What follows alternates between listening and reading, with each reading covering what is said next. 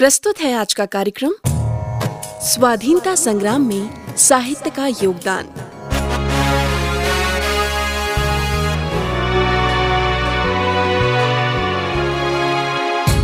इस कार्यक्रम में हमारा प्रयास रहेगा कि स्वाधीनता संग्राम में साहित्य और साहित्यकारों के योगदान को रेखांकित किया जाए। नमस्कार श्रोताओं नब्बे दशमलव आठ मेगा हर्ट्स पर यह रेडियो आज़ाद हिंद का प्रसारण है। मैं हूँ आपके साथ आपकी रेडियो मित्र मोनिका। लेकर उपस्थित हूँ कार्यक्रम स्वाधीनता संग्राम में साहित्य का योगदान। श्रोताओं, इस कार्यक्रम में हमारा ये प्रयास रहता है कि हम ऐसे जाने, पहचाने, भूले, बिसरे जननायकों के बारे में जाने, स्वाधीनता संग्राम सेनानियों की चर्चा करें, जिनके बारे में या तो आपको पता नहीं है, या अगर आपको पता है भी तो उस अंदाज से नहीं पता जिस अंदाज से आज हम बयां करने वाले हैं। और आज स्टूडियो में हमारे साथ मौजूद हैं प्रोफेसर ऋतु शर्मा जी, जो हमें जानकारी देंगी महर्षि अरविंदो घोष जी के बारे में। सबसे पहले तो ऋतु जी, आपका बहुत बहुत स्वागत है रेडियो आज़ाद हिंद के स्टूडियो में। बहुत बहुत शुक्रिया मोनिका। ऋतु जी आज हम बात करने वाले हैं महर्षि अरविंदो घोष जी के बारे में। तो उनके जीवन की किस कड़ी से हम शुरुआत करने जा रहे हैं? आज इस कड़ी में हम हमारे बहुत महान विद्वान अरविंदो घोष जी के बारे में बात करने जा रहे हैं जिनका जीवन और उनका जो राष्ट्र प्रेम है जी। इतना महान है कि आज तक हम उसे याद करते हैं और कहीं ना कहीं हम उनसे बहुत कुछ सीखते भी हैं। बिल्कुल। तो आज हम अरविंदो घोष जी के जीवन के बारे में उनके राजनीतिक विचारों के बारे में और कुछ रचनाओं के विषय में भी चर्चा करने वाले हैं। यानी कि उनके जीवन के हर पहलू के बारे में थोड़ी थोड़ी चर्चा ज़रूर करेंगे। जी जी बिल्कुल। सबसे पहले उनके एक बहुत ही प्रसिद्ध एक कोटेशन है जिससे मैं शुरुआत करने जा रही हूँ। तो हमें कुछ अंदाज़ा लग जाएगा कि उनके भीतर क्या भावना थी और देश के प्रति क्या वे नज़रिया रखते थे। बिल्कुल उनका कहना था जबकि अन्य लोग स्वदेश को एक जड़ पदार्थ कुछ मैदान खेत वन पर्वत नदी मात्र ही समझते हैं। मैं स्वदेश को माँ मानता हूँ। माँ के रूप में उसकी भक्ति करता हूँ पूजा करता हूँ। माँ की छाती पर बैठकर यदि कोई रक्तपान करने के लिए उद्दत हो तो भला पुत्र क्या करता है? निश्चिंत होकर भोजन करने स्त्री पुत्र के साथ में आमोद प्रमोद करने बैठ जाता है? या माँ के उद्धार के लिए दौड़ पड़ता है? बिल्कुल। तो हम देख सकते हैं कि अरविंदो घोष जी के हृदय में भारत के प्रति क्या भावना थी क्या भाव थे और जिसकी वजह से उनका पूरा दर्शन और चिंतन हमारे आँखों के सामने घूम जाता बिल्कुल है। कितनी गहराई है इन कुछ पंक्तियों में। जी जी। अगर हम बात करें तो उनका जो जन्म हुआ 1872 में हुआ 15 अगस्त के दिन ही उनका जन्म हुआ और उसके बाद जन्म के बाद लगभग तेरह साल वे इंग्लैंड में रहे। हमारे यहाँ पर आईसीएस का एग्जामिनेशन होता था परीक्षा होती थी सिविल सर्विस जिसको कहा जाता था उसकी उन्होंने तैयारी की बहुत सारी भाषाएँ सीखी अंग्रेज़ी में प्रवीणता हासिल की और उसके बाद लिखित परीक्षा भी उन्होंने पास की। लेकिन घुड़सवारी में असफल होने के कारण आईसीएस नहीं बन सके। जी। अब इसके बाद उन्होंने क्या किया? कैम्ब्रिज यूनिवर्सिटी में विश्वविद्यालय में भारतीय राजनीति का भी अध्ययन किया। और अठारह में वे भारत लौट आए। जी। वैसे हम देखें तो मुख्य रूप से उनके जीवन को हम दो भागों में बांट सकते हैं। एक भाग है उग्रवादी उग्र राष्ट्रवादी और दूसरा है अमूल परिवर्तनवादी। जी। और अगर हम इसमें भी देखें तो जीवन के पहले चरण में वे क्रांतिकारी थे। जी। क्यों? क्योंकि उन्होंने उदारवादियों को कमज़ोर कहा था। हाँ हाँ। और उनके हिसाब से वे सोचते थे कि याचिकाओं और प्रार्थना पत्रों के बलबूते देश की जो आज़ादी का सपना सजा रहे हैं जो कांग्रेस है वो सजा रही थी। तो इसलिए उन्होंने इसकी बहुत भरपूर आलोचना की और इस विषय में उन्होंने न्यू लैम्प फॉर ओल्ड्स जैसे लेख भी प्रकाशित किए। जी जी। जी। और दूसरा चरण जब उनका शुरू होता है तो उस समय उनके भाई जो थे वीरेंद्र को मानिक टोला बम हत्याकांड में फंसाकर राजदोह के आरोप में गिरफ़्तार कर लिया गया था। जी। बड़े भाई को दे दी थी फांसी। हाँ हाँ। और उसी समय उनको भी जेल हुई। जेल हुई तो उन्होंने अपना समय जेल में बिताया और आत्म अध्ययन किया। जिसको कहते हैं ना स्वाध्याय किया। जी जी। स्वाध्याय करने के बाद कहते हैं कि अरविंदो जी के जीवन में एक आमूल चूल परिवर्तन आया और आध्यात्मिक रूप से उनका बहुत कहना चाहिए विस्तार हुआ और एनलाइटनमेंट की स्थिति जो हम बोलते हैं वह उनके जीवन में उस समय देखने को मिलती है। जी। उसके बाद फिर पौंडीचेरी आए। पौंडीचेरी में उन्होंने ऑरोविल हम जानते ही हैं एक बहुत बड़ा शिक्षा का आश्रम है। जी। वहाँ पर उन्होंने उसकी स्थापना की और अंत में अगर हम देखें तो 5 दिसंबर 1950 को उनका देहांत हो गया जी, जी। लेकिन उनके विचार और उनका जो चिंतन है दर्शन है उनकी जो शिक्षाएँ हैं वे आज भी इतनी प्रासंगिक हैं कि हम उनको हमेशा पढ़ते गुनते और समझते रहते हैं हम्म, हम्म। तो अगर हम बात करें सबसे पहले उनके राजनीतिक विचारों की जी तो राजनीतिक विचारों में सबसे उनका जो एक विचार पर बल था कि निष्क्रिय प्रतिरोध जो है वो अहिंसात्मक होना चाहिए।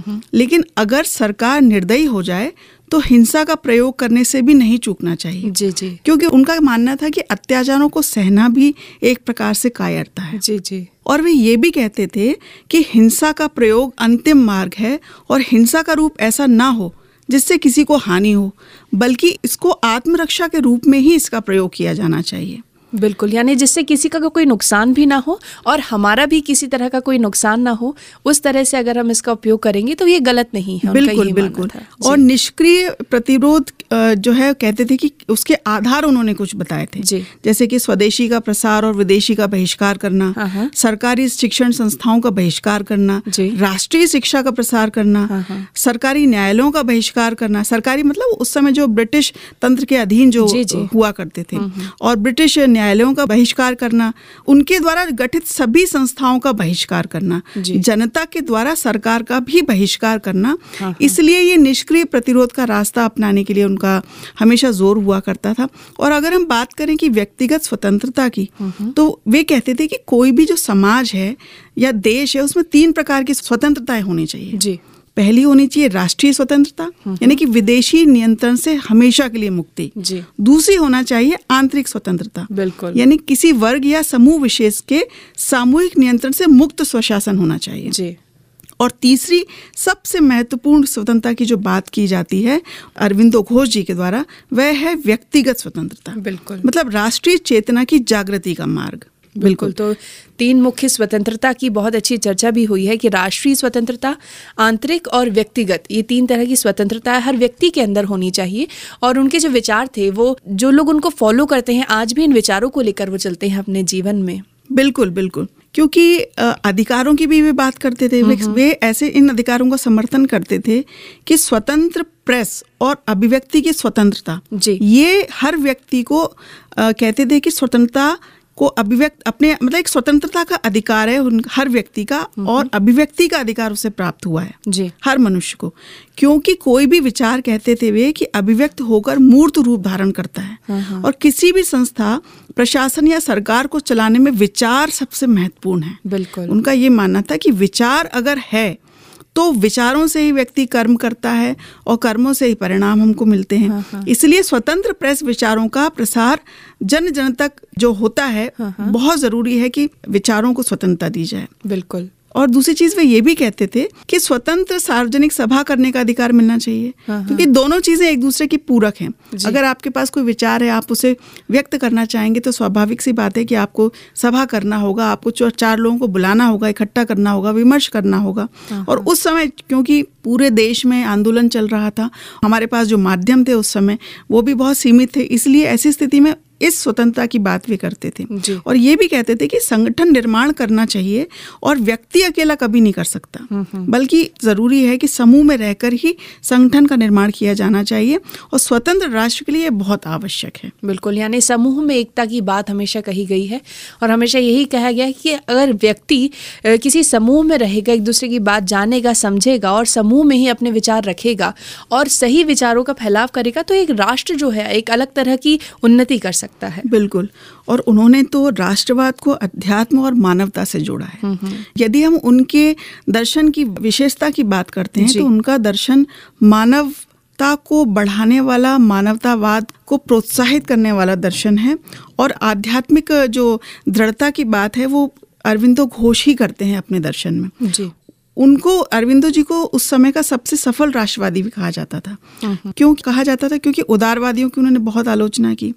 और क्रांतिकारी राष्ट्रवाद के द्वारा देश भर में एक नए जोश नया उत्साह उन्होंने उस समय उसका समा बाँध दिया था। हाँ, हाँ। और वे ये भी कहते थे कि मनुष्य चाहे कितनी भी तरह से अलग हो लेकिन राष्ट्र प्रेम उसे एकता के सूत्र में हमेशा बाँध देता है।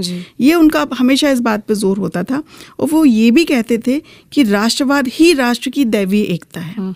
और ये उनके जो विचार हैं उनके जो लेख थे वंदे मातरम उसमें भी हमें इस प्रकार के विचार देखने को मिलते हैं। बिल्कुल। और अगर हम बात करें उनके मानव एकता के जो उनका सिद्धांत था और, और या विश्व एकता की वे जो बात किया करते थे तो वह ये कहते थे उनका मानना था कि सर्वधर्म सम्मान और एकता ये व्यक्ति के अंदर होना चाहिए और इसकी आवश्यकता है और विश्व संघ निर्माण का वे समर्थन करते थे। बिल्कुल। मतलब कि मानव एकता उनका मानना था कि प्राकृतिक है ये।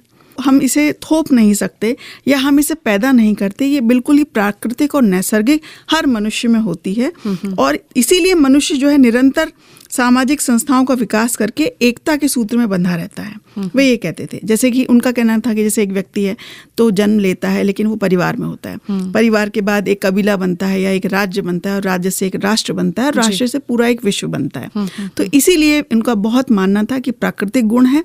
अरविंदो राज्य को किसी समझौते या दैवीय आधार पर नहीं बनाने का समर्थन करते थे। वे ये कहते थे कि निरंतर विकसित होने वाली एक संस्था है। जी।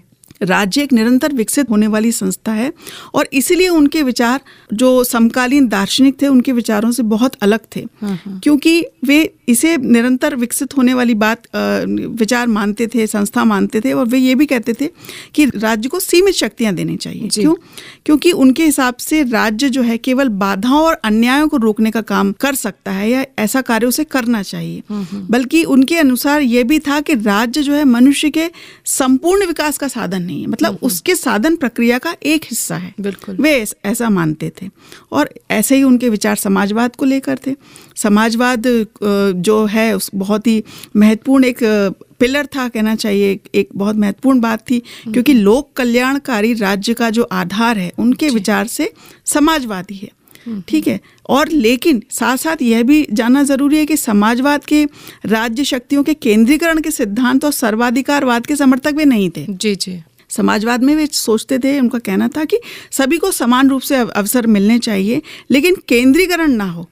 विकेंद्रीकरण हो यानी कि आपके पास अगर कोई शक्ति है तो उसको वो आप विकेंद्रित करें और विकेंद्रित करके उस शक्ति को सब में बांट दें और उसके बाद फिर मिल करके काम करें। जी। ऐसा उनका कहना था। बिल्कुल। और इसी प्रकार से उनके लोकतंत्र के भी विचार जो उन्होंने अ, हमारे भारत के जो चिंतन है मनीषा है उसके सामने रखे हैं तो वे यही कहते थे कि प्रतिनिधि लोकतंत्र की वे हमेशा उन्होंने आलोचना की है। उनका कहना बस यह था कि जनता के शासन के नाम पर और कुछ कुलीन और धनी व्यक्तियों का ही शासन होता है। पर यहाँ जनता को राजनीतिक और आर्थिक अधिकार तो मिलते हैं लेकिन उनका कहना था कि व्यक्तिगत अधिकार नहीं मिलते। हैं जी जी। क्योंकि लोकतंत्र में केंद्रीकरण का बोलबाला होता है। बिल्कुल। और उनका यही मानना था इसलिए वो ये कहते थे कि भाई वे केंद्रीकरण जब तक आप नहीं करेंगे तब तक आम व्यक्ति लोकतंत्र का हिस्सा कैसे बनेगा? उसकी सक्रिय भूमिका कैसे वो प्राप्त करेगा? और लोकतंत्र के लिए बहुत ज़रूरी है कि हर व्यक्ति को व्यक्तिगत स्वतंत्रता दी जाए जिससे कि उसके अपने विचार जो हैं उन विचारों के साथ में वो अपना अपने समाज का अपने परिवार का राज्य का और पूरे देश का और अंत में संपूर्ण विश्व का भी कल्याण कर सके ऐसा उनका कहना था। बिल्कुल। चूँकि हमारा विषय ही स्वाधीनता संग्राम में साहित्य का योगदान इस विषय पर है तो अरविंदो घोष की विचारधारा इतनी प्रभावी है हमारे मनस पर भारतीय मनस पर कि अगर हम उनको हम उनको कभी भी छोड़ नहीं सकते विस्मृत नहीं कर सकते। जी। तो हमें ये जानना बहुत ज़रूरी है कि सक्रिय राजनीति में उनका जो प्रवेश हुआ है 1905 से 1910 के दरमियान रहा। जी। अरविंदो घोष मातृभूमि के स्वतंत्रता संग्राम में प्रवेश करने के एक अवसर प्राप्त करने की प्रतीक्षा में थे उस समय। क्योंकि 1905 में बंगाल में विभाजन हुआ। जी। विभाजन होने के बाद ही उन्होंने सक्रिय राजनीति में प्रवेश कर लिया लिया, हाँ। और करजन ने जो विभाजन किया था उस दौरान। हाँ तो उन्होंने इसके कारण बंगाल में बल्कि मतलब बंगाल महाराष्ट्र पंजाब और भी भारत के जितने भी अन्य भाग थे जहाँ पे राष्ट्रीय चेतना बहुत अच्छी तरह से विकसित हो चुकी थी राष्ट्रीयता की प्रबल लहर दौड़ा दी ये जो विभाजन हुआ। जी। और अरविंद ने तेज़ी से राजनीतिक गतिविधियों में उस समय अपने आप को झोंक दिया और कूद पड़े। उन्होंने पाँच वर्ष की बहुत कम अवधि में ही भारत की जो राजनीतिक रूपरेखा थी उसे पूरी तरह बदल दिया। और ऐसी घटनाओं की अटूट श्रृंखला चालू कर दी जिसके परिणाम स्वरूप चार दशकों के भीतर भीतर भारत एक स्वतंत्र राष्ट्र के रूप में उभर आया।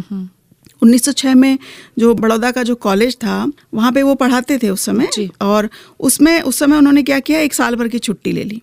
छुट्टी वो वो भी अवैतनिक मतलब कि कोई पैसा नहीं लेना है। हाँ, हाँ। और उसके बाद वे पहुँचे कोलकाता। हाँ, हाँ। वहाँ पर बंगाल में जो राष्ट्रीय आंदोलन था उसको संगठित करने के काम में वहाँ पे जुट गए। जी। और इसी दौरान अरविंदो के राजनीतिक विचारों और सिद्धांतों का जो हमें जो दर्शन होता है प्रमुख जो भी हमने बिंदु अभी चर्चा में लिए हैं उन्हीं के अंतर्गत हम उनको समझ सकते हैं। उसका ही परिणाम था ये ये जो बंगाल का विभाजन हुआ और उनका वहाँ पे जाना हुआ तभी उसके बाद में पूरा एक एक संगठित रूप से कहना चाहिए हमें उनके विचार देखने को मिलते हैं। बिल्कुल। आज हमने उनके जीवन के बहुत सारे पहलुओं के बारे में जाना और खास करके उनके विचारों की चर्चा की कि उनके विचार किस तरीके के थे और वो लोगों को कैसे एकजुट करके समाज में आगे बढ़ना चाहते थे। आज कार्यक्रम में हमने जाना कि वो सर्वधर्म, सम्मान और एकता के समर्थक थे और इसी भाव और इसी इरादों के साथ उन्होंने पूरे जीवन अपने कार्य भी किया। हमें पूरी उम्मीद है कि आज के कार्यक्रम में हमारे श्रोताओं को महर्षि अरविंद घोष जी के बारे में बहुत कुछ जानने को मिला होगा। और ऋतु जी, मैं आपका भी बहुत बहुत धन्यवाद करना चाहूँगी। इतनी महत्वपूर्ण जानकारियाँ हम सभी के साथ साझा करने के लिए। जी जी बहुत शुक्रिया आपने मुझे आमंत्रित किया बहुत धन्यवाद। तो श्रोताओं आज के इस कार्यक्रम को हम यहीं विराम देते हैं। इस वादे के साथ कि फिर उपस्थित होंगे एक नए विषय के साथ एक नए व्यक्ति के साथ जिनके बारे में इस कार्यक्रम में हम आपसे चर्चा करेंगे। हमें अनुमति दीजिए नमस्कार जय हिंद। अभी आप सुन रहे थे कार्यक्रम स्वाधीनता संग्राम में साहित्य का योगदान।